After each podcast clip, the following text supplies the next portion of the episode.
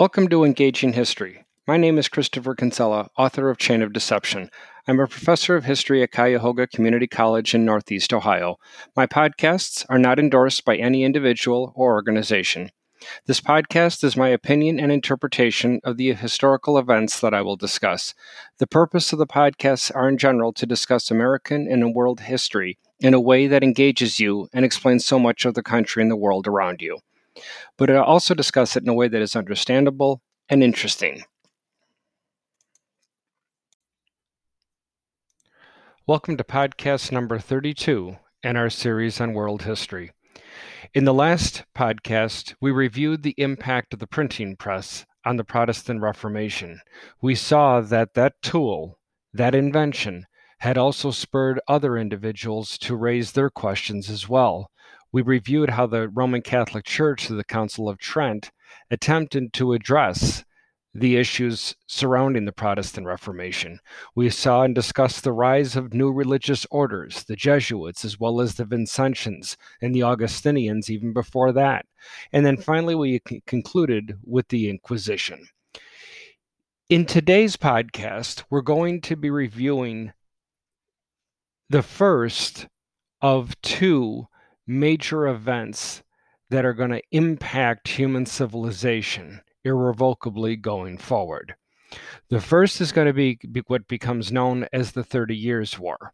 And unlike the Hundred Years' War, where the historians uh, didn't quite get their math correct because it was a 116 year war, the 30 Years' War really did last 30 years, 1618 to 1648. However, what we're going to see is that this outline that we'll be discussing or this podcast, this is where we see a turning point, not only in European and Western history, but also in how the globe will become smaller in so many ways and larger in others. So, first off, before we dive into the Thirty Years' War, let's take a brief review of the political analysis of European countries between the years 1450 and 1648. It's kind of an oddball number of years, isn't it? 1450 to 1648. Why not just round it up and make it 1650 and even 200 years? Well, you see, we historians are not easygoing people in all times, especially when we try to categorize our various eras in world or American history. The fact of the matter is, 1648 is arguably, or was arguably, the most important year politically between the year 1000 AD and 1999, to the point that World History 1, that once we conclude the 30 Years' War, if you've listened to these podcasts from the very first one where I discuss early humans all the way till now, you will have been exposed to and listened and thought about concepts in what any World History 1 course would cover. Whether that, regardless of the numbers, whether it's History 1010 or History 101, that's World History 1. 1648 is the breaking point. It's the point between World History 1 and 2.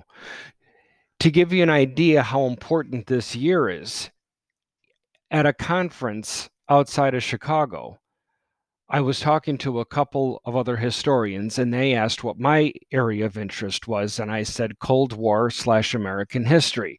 And they asked me for my areas of expertise. I said military history and the American presidency. I said, How about you? And they both said, Oh, we're, we're world historians. And then I just simply asked them, pre or post. Anybody outside of the world of history listening to that wouldn't understand the question, pre or post.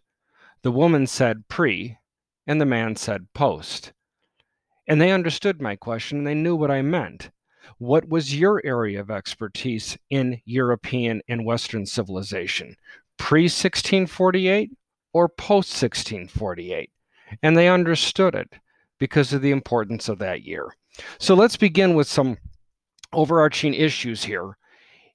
In international relations, which is going to eventually culminate into that momentous year of 1648. However, it will be preceded by the beginning of a very violent war that will begin in 1618 and last again, as I mentioned earlier, for 30 years, hence the term or title 30 Years' War. So, international relations, simply put, neighbors, countries either getting along or not getting along with one another. International relations, how countries behave with one another, would be dominated by two themes starting in the 1450s through to 1648.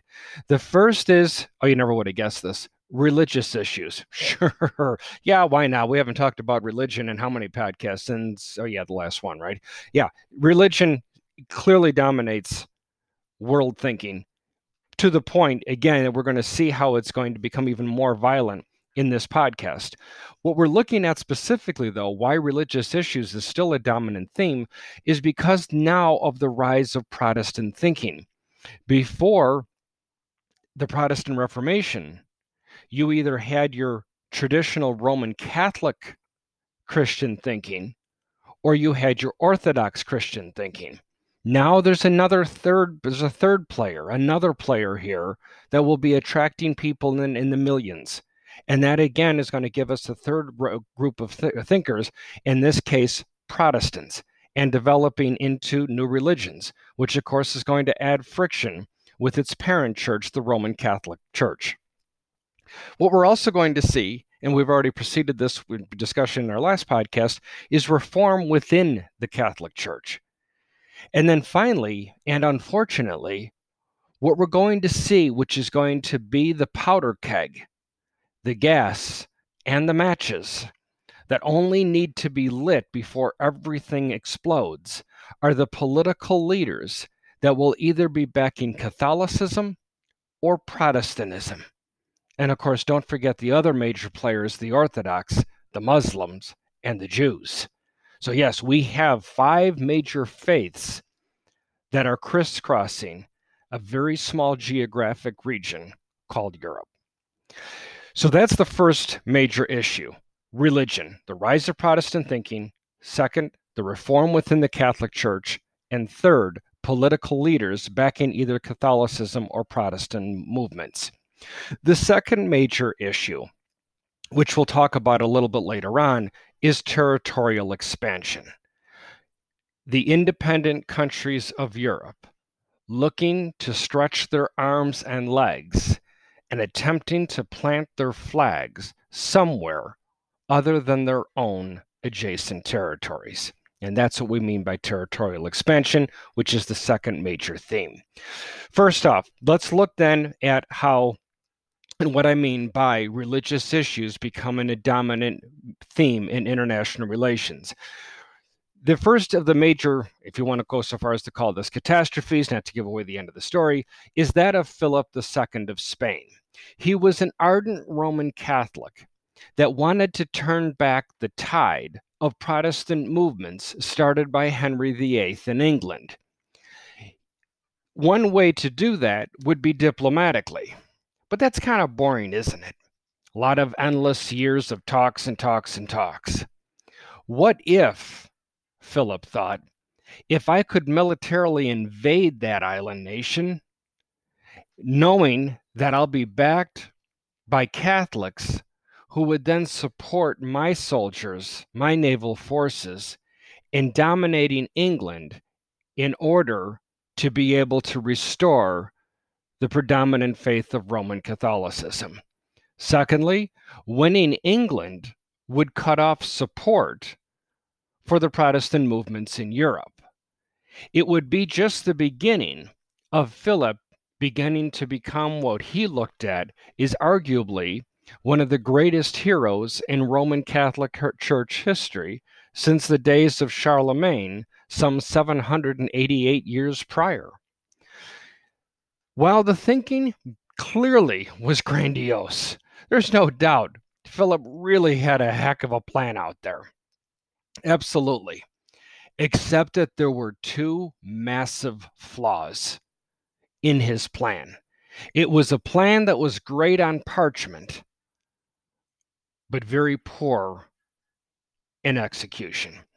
First off, with Philip not able to communicate with English Catholics, he had no way of knowing whether he could actually count on their support or not.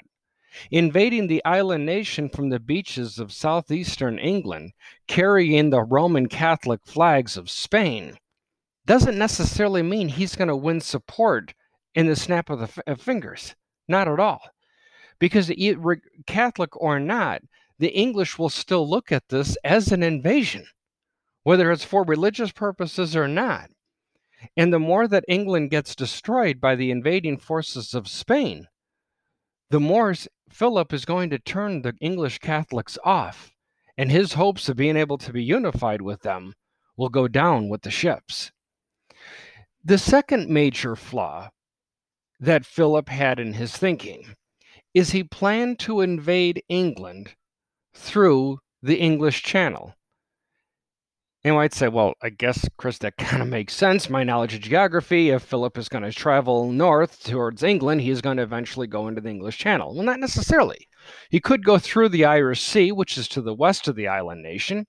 He could also come in through, from the north through the North Sea. He's choosing to go the most direct, shortest route.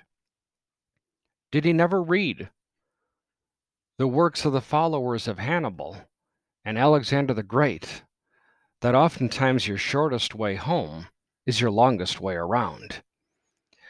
What I'm getting at is by Philip choosing the shortest route, he was giving England plenty of time for his fleet to be spotted and able to be def- eh, defended and ultimately defeated as he reached the shores of England.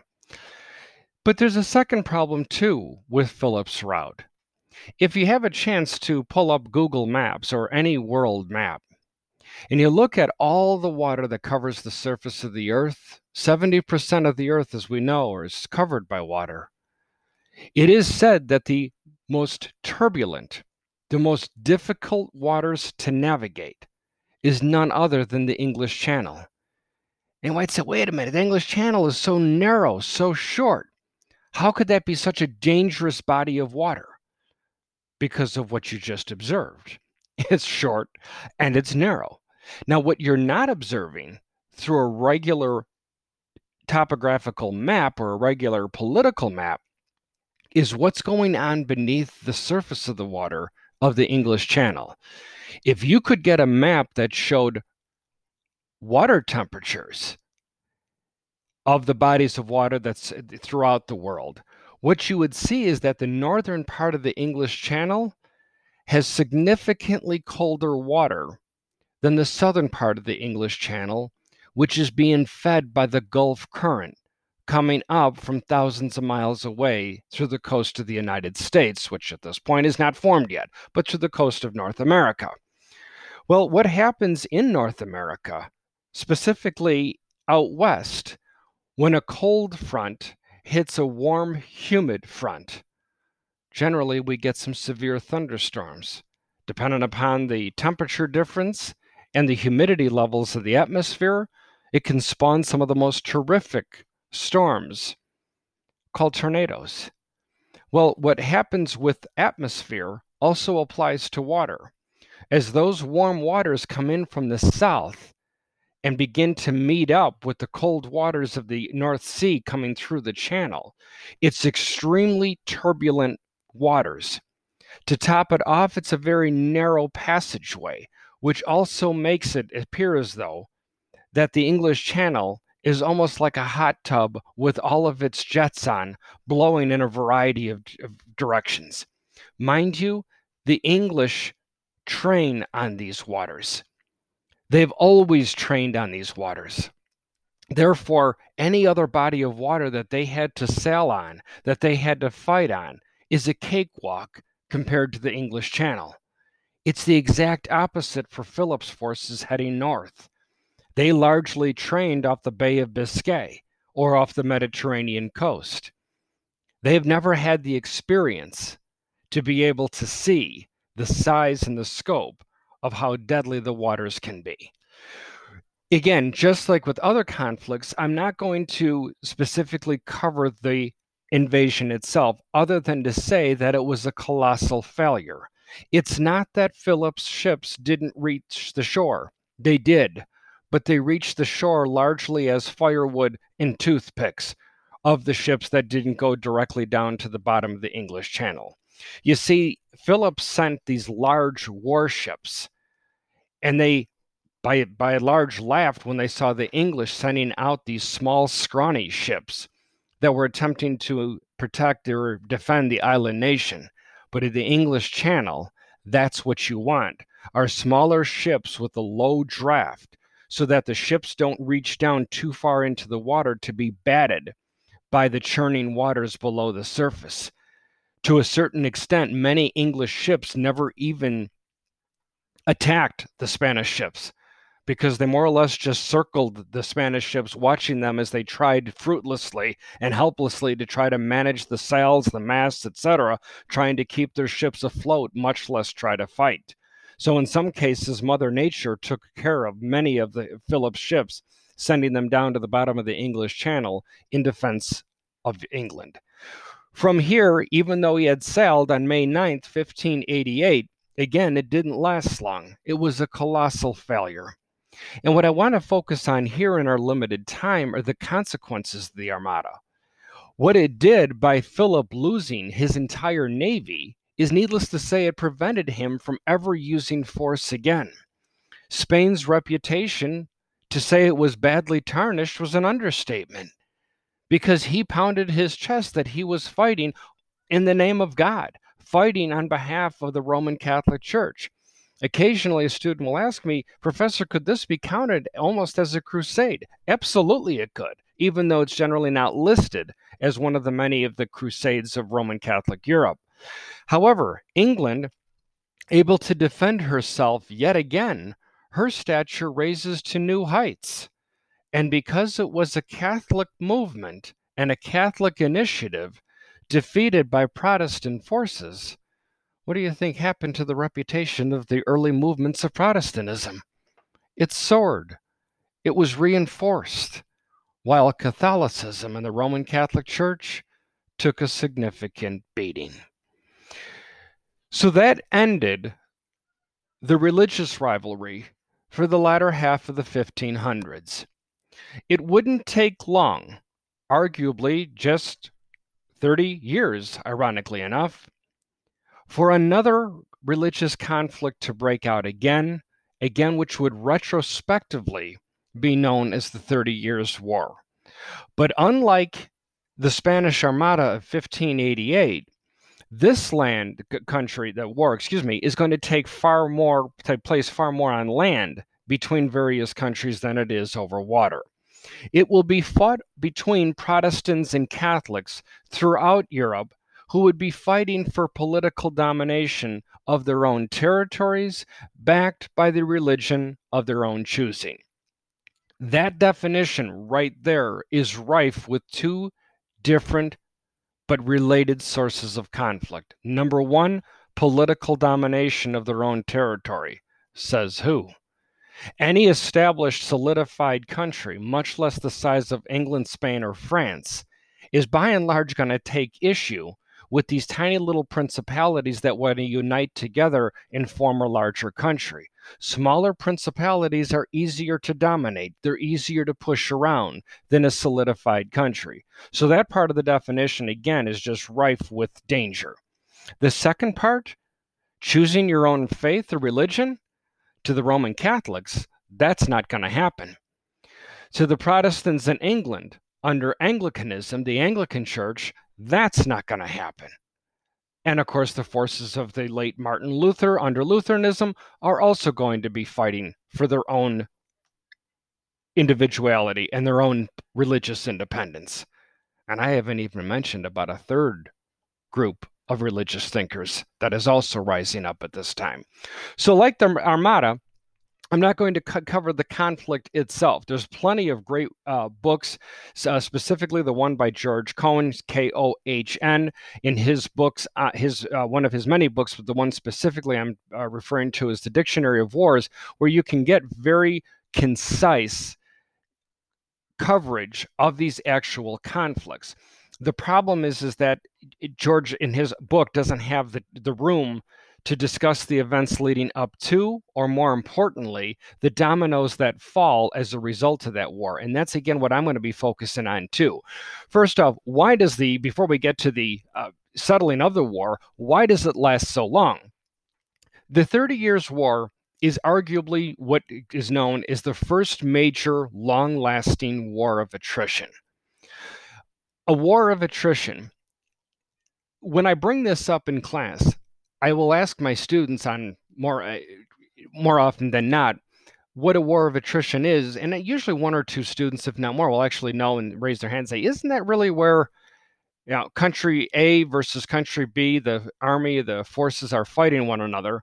And after the first year, B gets 10 miles into A's territory. In the next year, A pushes B back to the starting line where the when the war started, and then A gets uh, gains some uh, land into country B. And then B strengthens up because they're being pushed further into their own supply lines on home having the home field advantage. They get the strength, the uh, the benefits, the advantage, and they push A back and they get further into A's territory and on and on. Because of that, and while that's an accurate description of what a war of attrition is, the massive myth that's attributed to a war of attrition is they tend to be the least deadly. And it is argued that the exact opposite of true is true. Wars of attrition tend to be the most deadly. The reason being is while on the surface, when a student is rattling off that definition of a war of attrition, Okay, so B gets into A's territory, A pushes back B, and they go back and forth. Okay, so really at the end of several years, if they're back at the starting point, not much has changed. True, geographically. But how about humanly? How many thousands of soldiers were killed as B pushed into A's territory? how many thousands of soldiers in territory or country A are lost as they push B back to the starting line and then try to push back further. Wars of attrition are notoriously deadly. When we get to the 20th century, I'll ask students, especially in my American history classes where I haven't covered the 30 Years' War, that as we head into the 20th century, in order, what's the deadliest war? And they rightly say World War I, which is true, which will be eclipsed, of course, by World War II. World War is going to see on average 5,000 people die a day, civilians and soldiers. World War II is going to look at about 7,000 soldiers a day. That is, again, per day, dead. So I begs the question with the 30 Years' War, as I ask my students without mentioning it. So if World War I becomes the deadliest war in history, what record did that break? What war did that displace from being the deadliest war, number one, to be put to second place? I have yet in my 20 years of teaching have a student answer the raise their hand and say, wouldn't that be the 30 years war? Because that's the correct answer. That's how deadly this war becomes. So the because of this war of attrition, when we get to the Treaty of Westphalia in October of 1648, the war was brought to a conclusion not because either side necessarily won, but it's rather because both sides realized they truly did not have the human capacity or the dollars to continue to push on to fight. As a result, these points came up and were signed by all parties of the Treaty of Westphalia in October of 1648. And because of these points, which I'll summarize quickly and uh, briefly, is why it became a major turning point, if not the most major turning point in European society. First off, it recognized the sovereign independence of all German principalities. Secondly, due to the number of newly independent principalities, it is argued that this brought to an end that notion of what we called the Holy Roman Empire, which started again on Christmas Day when Charlemagne crowned himself with the blessing of the Roman Catholic Church, the first Holy Roman Emperor. As I said, if you're wondering, wait a minute, that's right, Chris, you mentioned that back in that podcast, but I really haven't heard you, you know, hammer on about that since, because as I said in that podcast, this is so much a misnomer this title, the Holy Roman Empire. Because again, ladies and gentlemen, there was nothing holy uh, about it. There was certainly nothing Roman about it. An empire, not in the sense of what we once saw Alexander control, Hannibal attempt to control, what Rome did control. That's empire, not the loose federation that fell apart when Charlemagne died. The third point is that a country jumps its, uh, on the way of the world map called the Netherlands. They'll gain their independence. France and Sweden's reputation is greatly enhanced, and the Roman Catholic Church influence is significantly reduced. There, that other third party of religious thinkers that was differentiating themselves from Catholicism, Orthodoxy, and even Lutheranism were the followers of John Calvin. And as a result of that, Calvinism joins Lutheranism as an authentic Protestant religion. So, those are the central points that come out of the European and end up being reflected in a completely redrawn map of Europe.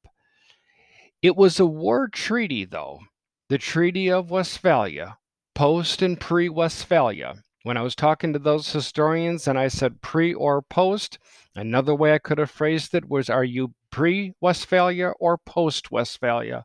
Again, his, unless you're a historian, you wouldn't understand the question. But that's how major this was. Yet sadly, it settled so little.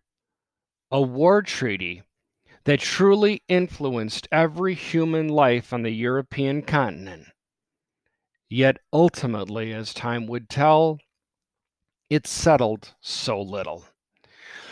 So that's what brings us to the end of the Thirty Years' War. And between the Thirty Years' War and what was preceded that, the Spanish Armada, we saw in this podcast, therefore, why religious issues and religious wars was such a major influence in Western European thinking. So imagine yourself as a commoner living in England during the Armada and maybe your children and grandchildren say the heck with this in England. They cross the English Channel and they try to make a living for themselves in modern day France or in the German principalities or the Netherlands, only to find that continent get plagued in war for three decades. Don't you think at some point, at some point, those people the commoners, the John and Jane Doe, the you and I of society, don't you think at some point they might say, you know what? I've had it with war. I've had it with religion being shoved down my throat based on who happens to be king or queen. You know what? I want out of here. I don't want to go to England the people in continental Europe say. The English say, I don't want to go to Europe because that's just as war torn and bad. I want to go somewhere completely away from here. It's interesting that in the 1600s they think this because a discovery about 130 years prior will make that dream for them become a reality which will begin in the next podcast with the dawn of the age of exploration. Thank you for listening. Go to my website, cekinsella.com, and email me with any questions or comments you might have, especially book recommendations. If you like what we discussed today, please leave me a review on whatever social media of your choice choosing. Thanks again for listening. Have a great day.